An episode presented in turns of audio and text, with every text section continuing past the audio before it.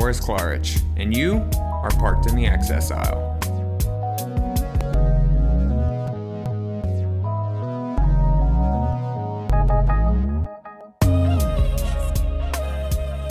Okay. Good morning, everybody. Uh, thanks for joining us for another episode of the Access Aisle. As always, my name is Boris Klaric, and joining with me today is U.S. Army Staff Sergeant Andrew Lanman. How you doing today, buddy? Good. All right. Well, thanks for joining us today. Um, so we are observing Veterans Day, and and all the work that veterans have done, not just for our country, but especially in the realm of disability rights and disability advocacy. Can you tell me a little bit about what it is that you do and the kind of things that you uh, experience working with the veterans with disabilities? So I originally went into the Army Reserves as an MP. I was 18. I wanted to do law enforcement. At least I thought I did. That's a, that's a hard job. Um, so I joined at 18 in 2006, 2005, somewhere in there. Like Yeah. right out of high school. Pretty much right out of high school. Yeah, I took a year off. I was adamant I did not want to join the military, but I was told that I can either join the military. If I wanted to go to college, I'd have to figure out how to pay for it, and so I joined the military. And that was the only way I was going to pay for school. Um, so I joined the military 2006, 18 years old, because it was the only way I could be law enforcement and not be 21, because you have to be 21 to do civilian law enforcement because the whole, you know, Yeah. firearms laws. Um, after seven years, I decided I didn't want to do it anymore, and I switched over to psychological operations, which is like, in my opinion, the best MOS the Army has. Uh, we work a lot with civilian populations in other countries and, and, and things like that. Uh, we do a lot of it's marketing and advertising, and and uh, it's kind of um, uh, trying to get them to stop doing or to do an action that's beneficial to them. Gotcha. Uh, uh, graduated from Limestone College in 2015 with my bachelor's degree in social work, and then I went to University of South Carolina, graduated with a master's degree in social work, and it took me a little while, and I applied here, there, and everywhere, and I knew ultimately I wanted to work at the VA, and I never imagined I'd get it right out of the gate. Um, but actually, today is my two-year anniversary there. Nice. Well, So- congratulations. Yeah, and mostly what my work deals with is is the disability claims that they put in. Um, it's not so much like a disability paycheck when you think about it in terms of um, that goes like a social security disability or something like that. Mhm. It's actually uh, so it's and this was something that I learned when I first started working there is it's more it's compensation. So if you think about you have a 100% healthy body or 100% able body, when you get that disability rating from the VA, let's say you're 30%, 40%, whatever you are, that's 40% of time that you would otherwise have to, if you were able bodied, give to an employer that 40% of time, that compensation that those benefits are supposed to go towards is making up for that pay gap. So that would be time that you would normally be at work. You're spending at doctor's appointments and, and things like that. So Okay, so that they're they're at that point factoring the time that's kind of spent on the disability and and kind of mitigating symptoms and factors kind of related to that transition. right, yeah. Okay, what what have you noticed about the types of disabilities and and really the types of claims that you're seeing that are popular or, or, or prevalent? Um, a lot of it, a lot of it is going to be your musculoskeletal stuff, like your bad backs, bad knees, bad joints, things like that, uh, and some uh, some mental health issues. Um, PTSD is a is a big one. That's I mean we've all heard that 22 a day Yeah. thing where we're trying to prevent veteran suicides, and it seems like every other every just about every other week you're hearing about another veteran who's committed suicide and uh, so that's one of the big issues right now is definitely the mental health. I mean we've gone from not even actually having a diagnosis. I mean they called it soldier's heart in the civil war and then moved forward to vietnam era. Now you have shell shock. And so now i see a lot of older veterans coming in and claiming mental health issues and ptsd for some you know vietnam veterans first time ever. And you know that war ended in the 70s. What do you think some of the the barriers were preventing them from seeking that care out sooner? I I think a lot of it veterans are hard headed or stubborn. A lot of it is we don't want to ask for help um, because I mean we don't necessarily see that there's anything wrong with us. You know we don't want people to you know we don't want people to see us as broken or anything like that. Um, and so like a lot of that is invisible.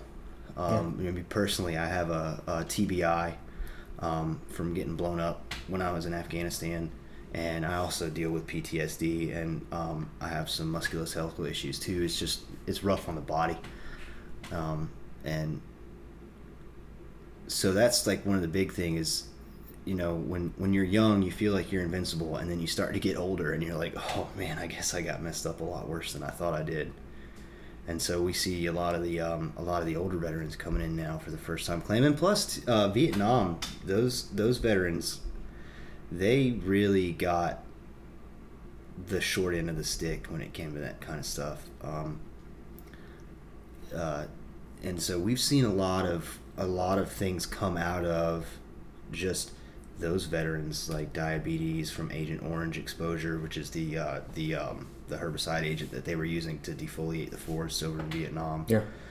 Um, uh, a lot of a lot of what we call presumptive things like the musculoskeletal issues and some other stuff like uh, respiratory issues out of the, the Gulf War, um, first and second Gulf War in Southwest Asia. Uh, and, there, and there's a lot of things that, that go into that that a lot of people don't really know about. And there's a lot of things, you know, that you get to old Uncle Sam uh, stays with you once you get out of service, and you don't really realize it. And some of it takes several years to manifest, and so you don't really realize how bad it is. And then on top of that, it's the not wanting to ask for help thing because you're a soldier, you're strong, you know. Yeah. So you don't want to show weakness, um, and that's that's that's a lot of it. I think is wanting to avoid that that image of weakness. Yeah. Um, which you know now knowing being older it's definitely not weakness if you need help you know something you should do ask for help. Yeah absolutely. So what type of resources do you feel like you want your fellow veterans to know about? Uh, the education money that's there for disabled veterans. Um, we have uh, VRE, which is uh, vocational rehab, uh, rehabilitation, and employment um, not education, which a lot of people think it is education, but we it's counseling services that you have available to you as a veteran to help you get that vocational training and uh, rehabilitation and employment, ideally, because um, that is something a lot of people don't understand. Oh yeah, you can be hundred percent disabled through the VA, but you can still work and that's one of the things that the VA does try to do is to help veterans find employment. Um, and there's a lot of employers out there that are willing to hire veterans just because they're veterans. Absolutely. So um, that's uh, I'm a service connected veteran too, and I work at the VA, and that's that's the biggest joy I get out of it is helping other fellow veterans. Like I might not ever see them face to face one on one, but seeing what they're going through and some of the issues that they're dealing with disability wise and knowing that I was a part of being able to help them in some way is a huge uh, benefit for me. Yeah, that term you used, service connected vet, what does that mean? So, service connected it entails uh, there's a lot of laws and regulations that govern it, um, and but basically what the the the layman's definition would be anything that you have a dis- if you have a disability, like if you hurt yourself in service and now you're no longer serving, you have service connected disability. And okay. so that's basically where the VA finds that you incurred this injury or you did something in service to cause this disability and it's considered service connected. So it was caused by service. How common is that amongst, uh, you feel like the current generation of, of, of uh, active duty? Pretty common. Pretty common. Pretty common. Um, and a lot of, like I was saying earlier, a lot of people don't even really realize that it's considered a disability. And I mean, it is. It's you know, especially the invisible wounds, like the mental health stuff. Yeah. Yeah. Yeah, it's it's been a lot of veterans pushing for that. Because when you think of disabilities, and it's unfortunate, you think of you know your deserving populations, and you know those who, oh, well, this isn't their fault. Well, it's not really anybody's fault. No. Um, but so you have veterans, and it's a good face to put on something. They didn't even have veterans didn't even have disability rights until not long after World War One. And Yeah, I mean, World War One is how we got service animals. It was Right. it was because of the effect of, of mustard spaces. gas and Yep. so many people coming back blind, blind. that uh, they had to those hospitals had to find a way to how are we going to uh, accommodate now Mm-hmm. these these thousands and thousands of, of returning troops that that I mean have these needs and they were Right. directly as a result of their service. Right? And and the big thing is when they marched on washington after world war one and they were trying to get these benefits they were actually hosed off the street. A lot of people don't realize that. They were they were um, veterans u.s service members former service members were marching on washington to get some kind of compensation for being sent to this war and, and coming back catastrophically injured, missing limbs and eyesight. Um, we don't see a whole lot of mustard gas and lewisite claims anymore because that stuff's not really supposed to be used on the battlefield. Um, uh, but a lot of the stuff that came out of that we're still seeing today parking spaces for physically handicapped individuals um, that came out of that but they were actually hosed off the streets. They had their little camp outside of the white house and they came out and just riot police just you know hosed veterans off the streets. And then somebody was like that's not right. So we, that's where we got a lot of our initial disability laws and, and, and stuff from. So, from your perspective, what's what's missing? Because we know laws are not all encompassing. We can't fix every single issue that's going on uh, with legislation as much as we try to. So, what are what are the gaps currently that that are are hurting our veterans? I, I just think that I mean it's a bureaucratic process, so there's a lot of red tape that goes into it. Uh, you know, I can look at a, a claim for a back injury on one veteran and a claim for a back injury on another veteran, and there's a there's a checklist of laws and regulations that go into what is and what is not service connected. And one of the biggest issues I see is, and it, they've done a lot for it. Um, is having to prove that this is something that was caused by service. And so now it, we have a lot of these presumptive things that I was talking about earlier, where we know that if you were in the military, based on your MOS or your military occupation specialty, what your job was in the military, you're more likely to be exposed to certain things than others. For example, an infantry person is probably more likely to have really bad knees, ankles, and, and back from having to carry all that heavy stuff around, or bad hearing, or uh, tinnitus, tinnitus, the ringing in the ears. Yeah. So a lot of that stuff, and so it's gotten a lot easier for that, but it's still it's still hard. And I mean, you can't the old the old saying you can lead a horse to water, but you can't make him drink. And Yeah. so I think if there was more awareness on what is actually available to veterans through the VA, uh, for example, if you if you have loss of use of both feet, there's actually a grant that you can get to help you get money for uh, specially adapted housing or specially adapted automotive uh, automobile equipment And this is like for veterans specifically. Mhm. for veterans specifically you have to meet certain criteria there's a lot of laws and regulations that Yeah. go into it but once you get that it's a grant and i know that you if you have like prosthetics hmm um, you can get a clothing allowance too which is recurring every year you get a certain amount because you might have to have garments altered to accommodate your um, your prosthetic.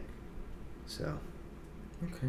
So I I know earlier we had kind of talked about the one of the things that keeps veterans from seeking care is kind of that mental barrier of this isn't a problem that that showing weakness. Is it do you think that that's a culturally inherent thing in the military and that that's possible to change?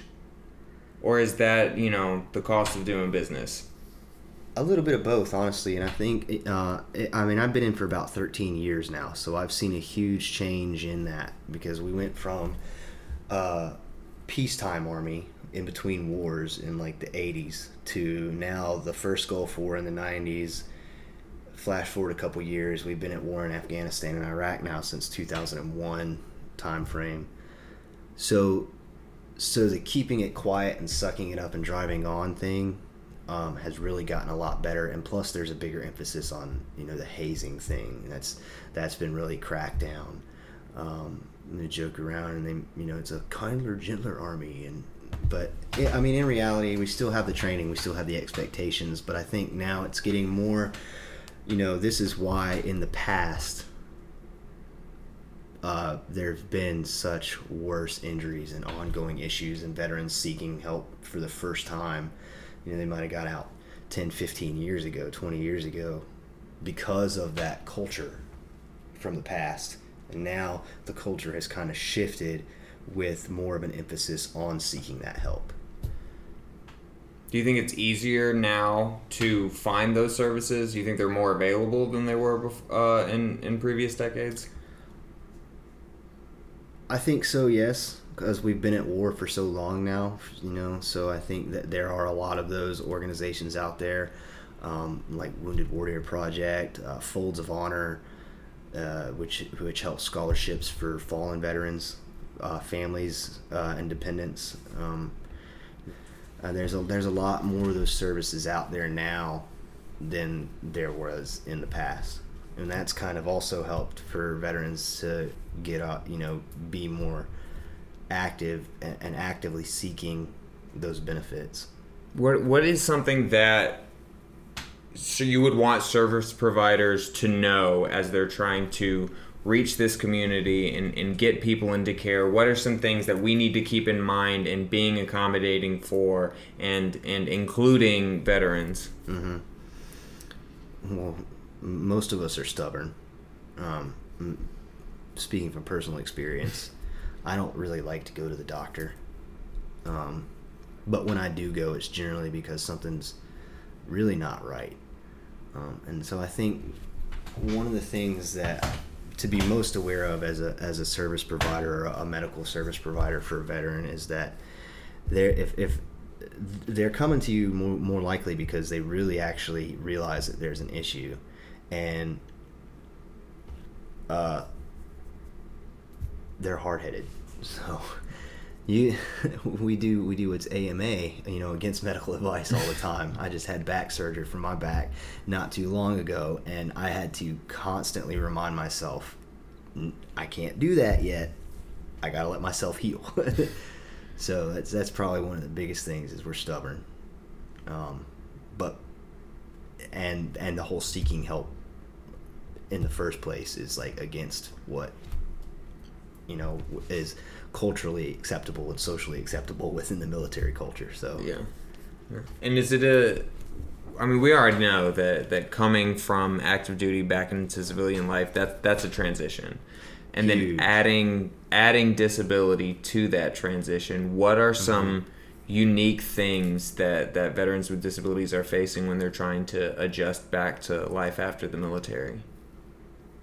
Slowing down I think that was the biggest thing.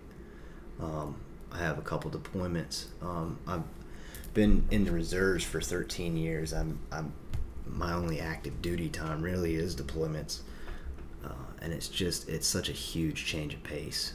Um, coming back from that side and having to turn that switch off, and now you know you're back in civilized society, and you have to you have to slow down and you have to realize that not everybody has a lot of the same training and a lot of the same stuff that you saw and went through. And that was one of the biggest transitions. Like i hear a loud noise and i'm looking around for what caused it where it came from and nobody else is freaking out. And that causes my anxiety to go even higher. It's like, what's wrong with you? What are you? You feel like that extra spotlight's on you now because right. what are you looking for? Yeah, because now I'm freaking out and I'm looking around trying to figure out what's going on, and nobody else is doing anything, and I'm getting upset. They're not doing anything, and now I look like the crazy veteran on the. And it just it spirals from there. Yeah, so that was one of the biggest transitions. Is just slowing down, taking a breath, and not, you know. Yeah. So last month was National Disability Employment Awareness Month, and we we all we really celebrate the efforts to get people with disabilities like back into the workforce, back to working. What is something that you would want uh, an employer that maybe hasn't thought about a veteran with a disability for a position, or hasn't really thought about what it would take to kind of court that population about to work? What's something that you would want that employer to know? Just be patient. Um, hard hard workers. You know, most most people I've met in the military or that are that are veterans are are hard workers and they're willing to dedicate themselves to accomplish the task. That's what we're, you know, I hate to use the word indoctrinated into, but that's basically what it is. I mean, it's we have our warrior ethos, and it's you know I'll never quit, I'll never leave a fallen comrade.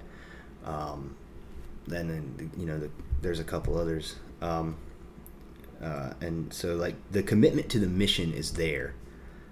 Um, they might just get frustrated with their coworkers sometimes. Yeah. You know, it happens. Yeah, but it, they're really process oriented. Yes, exactly. Definitely process oriented. Um, they want to know what the end goal is and anything that they can do to help get there. And I mean that's that's something that any business any business model can benefit from somebody that's that's ready to just kind of pick up the process and Right. and, and are there services for vets that in in that same breath are that can help them find jobs when they get out Yes, uh, the the VR&E that I was talking about earlier. so they'll work with like active duty that already have their end date and their paperwork Right. Yep. They'll start getting you worked on getting enrolled in school if that's what you want to do. Uh, they'll start working on helping you find employment if that's what you want to do. And what are the out? Are we seeing? Uh, have these programs been around long enough for for us to kind of see the outcomes and the benefits for those veterans that are using them? Uh, I mean they've they've been around for a while. I can't really speak to the outcomes and and uh, you know the, the measures of effectiveness. Yeah. They're- the laws change all the time, and I guess you were asking me earlier if I could think of one thing that I wanted the veterans to be aware of. It's that that the you don't see it immediately, but your voices are heard. The, the the committees and people that they have up in DC, they hear you. We recently just redid the appeals process, and I think it's a lot better than it used to be.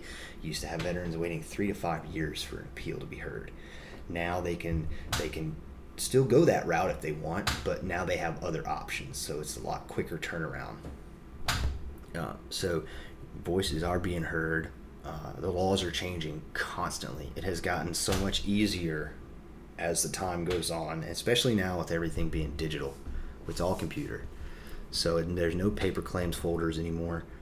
Um, but yeah, so it's it's come a long way. It's come a long way, uh, and I and I love it. Laws changing all the time, and that's I mean it's stressful because you have you learn one way and then you're told every you know quarter every every time the the regime change happens up in Washington and they want this to be done versus this not to be done.